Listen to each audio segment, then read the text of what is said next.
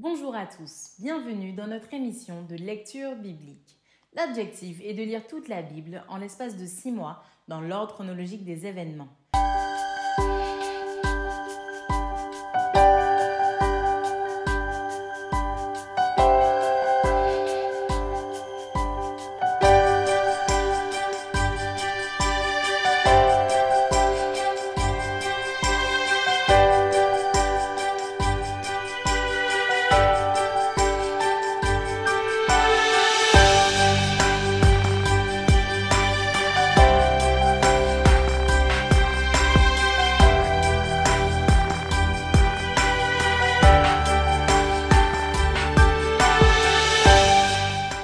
Cette émission vous est proposée par l'Église adventiste du 7e jour d'Évry.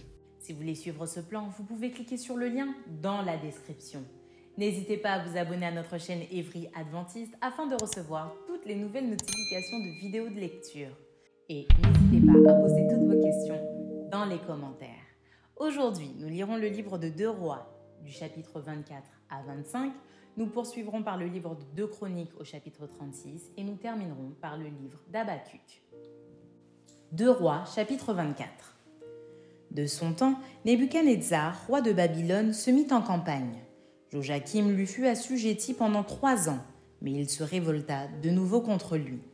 Alors l'Éternel envoya contre Joachim des troupes de Chaldéens, des troupes de Syriens, des troupes de Moabites et des troupes d'Ammonites.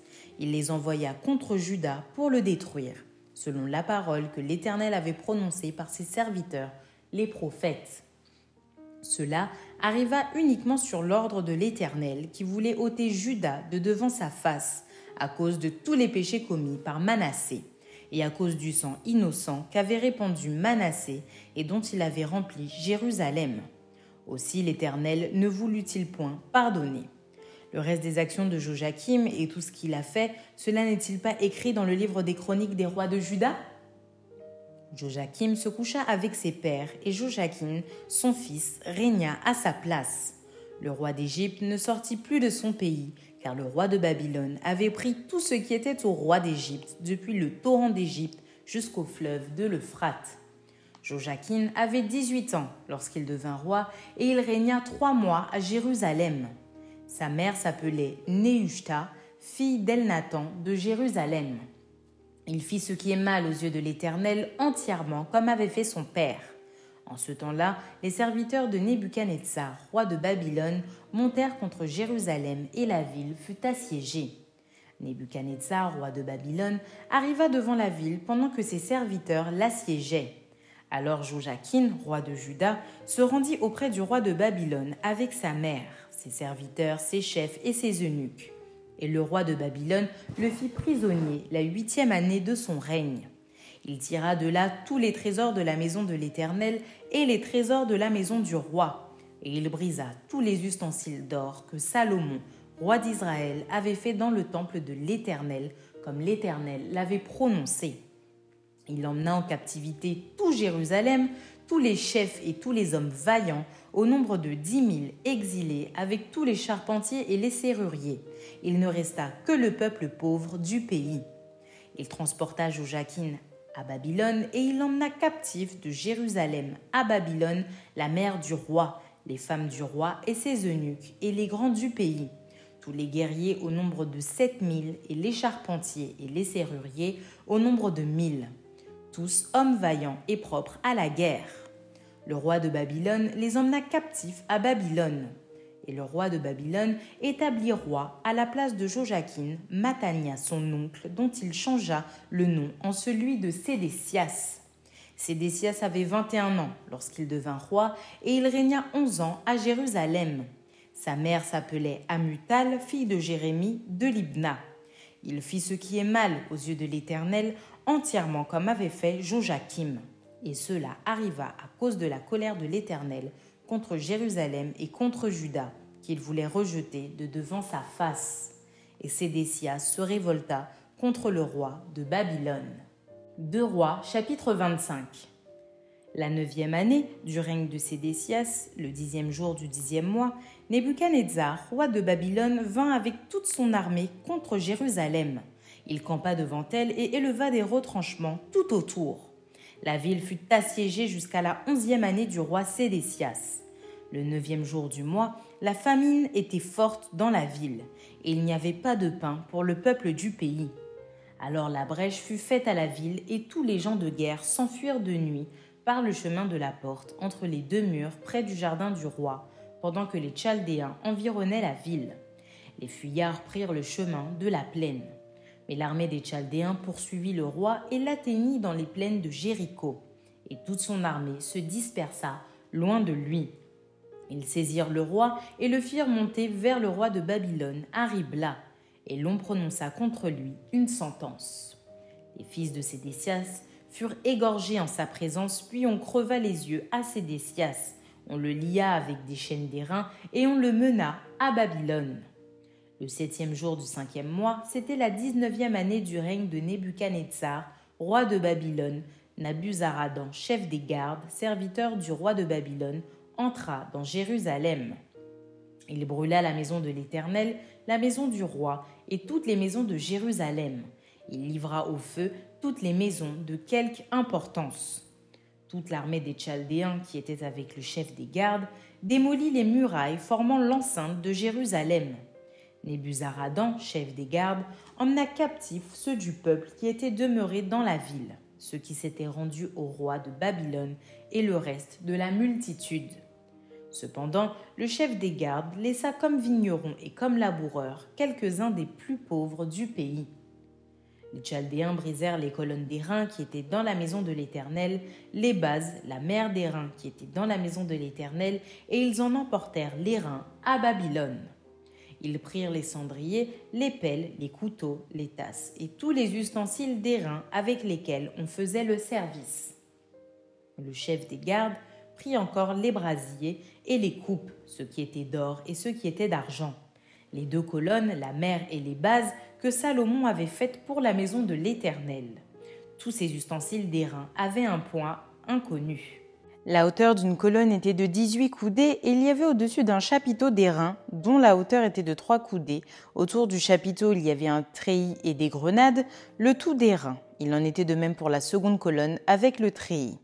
Le chef des gardes prit Seraja, le souverain sacrificateur, Sophonie, le second sacrificateur, et les trois gardiens du seuil. Et dans la ville, il prit un eunuque qui avait sous son commandement les gens de guerre, cinq hommes qui faisaient partie des conseillers du roi et qui furent trouvés dans la ville, le secrétaire du chef de l'armée qui était chargé d'enrôler le peuple du pays et soixante hommes du peuple du pays qui se trouvèrent dans la ville.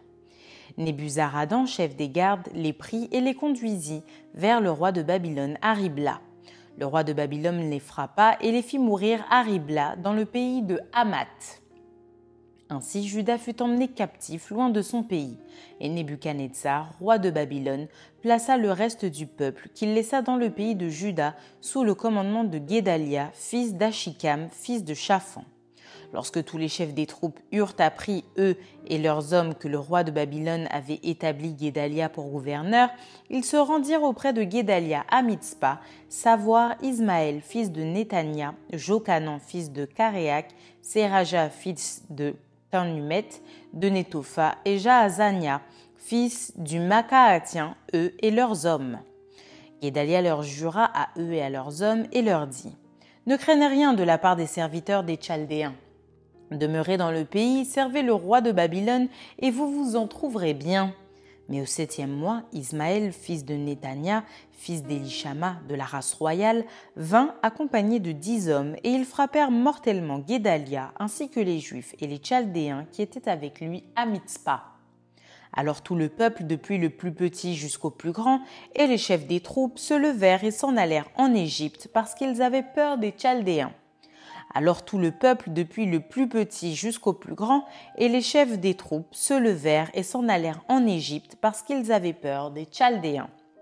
La 37e année de la captivité de Joachim, roi de Juda, le 27e jour du 12e mois, Évril Mérodac, roi de Babylone, dans la première année de son règne, releva la tête de Joachim, roi de Juda, et le tira de prison. Il lui parla avec bonté et il mit son trône au-dessus du trône des rois qui étaient avec lui à Babylone. Il lui fit changer ses vêtements de prison et Joachim mangea toujours à sa table tout le temps de sa vie. le roi pourvut constamment à son entretien journalier tout le temps de sa vie. Fin du livre de Deux Rois. Deux Chroniques, chapitre 36. Le peuple du pays prit Joachaz, fils de Josias, et l'établit roi à la place de son père à Jérusalem. Joachaz avait 23 ans lorsqu'il devint roi, et il régna trois mois à Jérusalem. Le roi d'Égypte le destitua à Jérusalem et frappa le pays d'une contribution de cent talents d'argent et d'un talent d'or.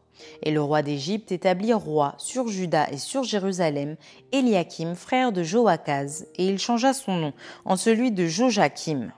Néco prit son frère Joachaz et l'emmena en Égypte. Joachim avait 25 ans lorsqu'il devint roi, et il régna onze ans à Jérusalem. Il fit ce qui est mal aux yeux de l'Éternel, son Dieu. Nebuchadnezzar, roi de Babylone, monta contre lui et le lia avec des chaînes d'airain pour le conduire à Babylone. Nebuchadnezzar emporta à Babylone des ustensiles de la maison de l'Éternel et il les mit dans son palais à Babylone. Le reste des actions de Joachim, les abominations qu'il commit et ceux qui se trouvaient en lui, cela est écrit dans le livre des rois d'Israël et de Juda. Et Joachim, son fils, régna à sa place. Joachim avait huit ans lorsqu'il devint roi, et il régna trois mois et dix jours à Jérusalem. Il fit ce qui est mal aux yeux de l'Éternel. L'année suivante, le roi Nebuchadnezzar le fit emmener à Babylone avec les ustensiles précieux de la maison de l'Éternel. Et il établit roi sur Juda et sur Jérusalem Sédécias, frère de Joachim. Sédécias avait 21 ans lorsqu'il devint roi et il régna 11 ans à Jérusalem. Il fit ce qui est mal aux yeux de l'Éternel son Dieu, et il ne s'humilia point devant Jérémie, le prophète, qui lui parlait de la part de l'Éternel.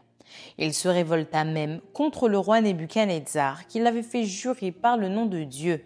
Et il raidit son cou et endurcit son cœur au point de ne pas retourner à l'Éternel, le Dieu d'Israël. Tous les chefs des sacrificateurs et le peuple multiplièrent aussi les transgressions selon toutes les abominations des nations.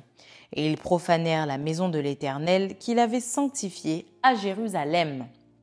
L'Éternel, le Dieu de leur Père, donna de bonne heure à ses envoyés la mission de les avertir, car il voulait épargner son peuple et sa propre demeure. Mais ils se moquèrent des envoyés de Dieu, ils méprisèrent ses paroles et ils se rayèrent de ses prophètes, jusqu'à ce que la colère de l'Éternel contre son peuple devint sans remède. Alors l'Éternel fit monter contre le roi des Chaldéens et tua par l'épée leurs jeunes gens dans la maison de leur sanctuaire.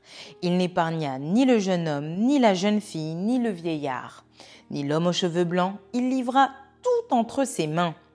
Nebuchadnezzar emporta à Babylone tous les ustensiles de la maison de Dieu, grands et petits, les trésors de la maison de l'Éternel et les trésors du roi et de ses chefs. Ils brûlèrent la maison de Dieu, ils démolirent les murailles de Jérusalem, ils livrèrent au feu tous ses palais et détruisirent tous les objets précieux.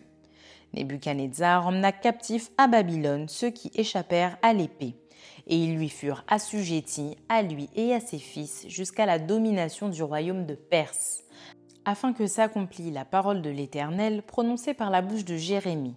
Jusqu'à ce que le pays eût joui de ses sabbats, il se reposa tout le temps qu'il fut dévasté, jusqu'à l'accomplissement de soixante-dix ans.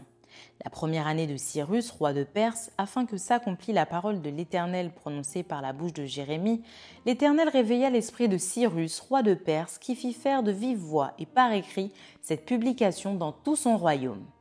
Ainsi parle Cyrus, roi de Perse. L'Éternel, le Dieu des cieux, m'a donné tous les royaumes de la terre, et il m'a commandé de lui bâtir une maison à Jérusalem, en Juda. Qui d'entre vous est de son peuple? Que l'Éternel, son Dieu, soit avec lui et qu'il monte. Fin du livre des deux chroniques. Habacuc, chapitre 1er. Oracle révélé à Habacuc le prophète.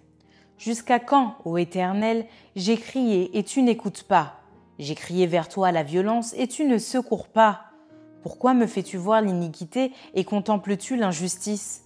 Pourquoi l'oppression et la violence sont-elles devant moi? Il y a des querelles et la discorde s'élève. Aussi la loi n'a point de vie, la justice n'a point de force, car le méchant triomphe du juste et l'on rend des jugements iniques.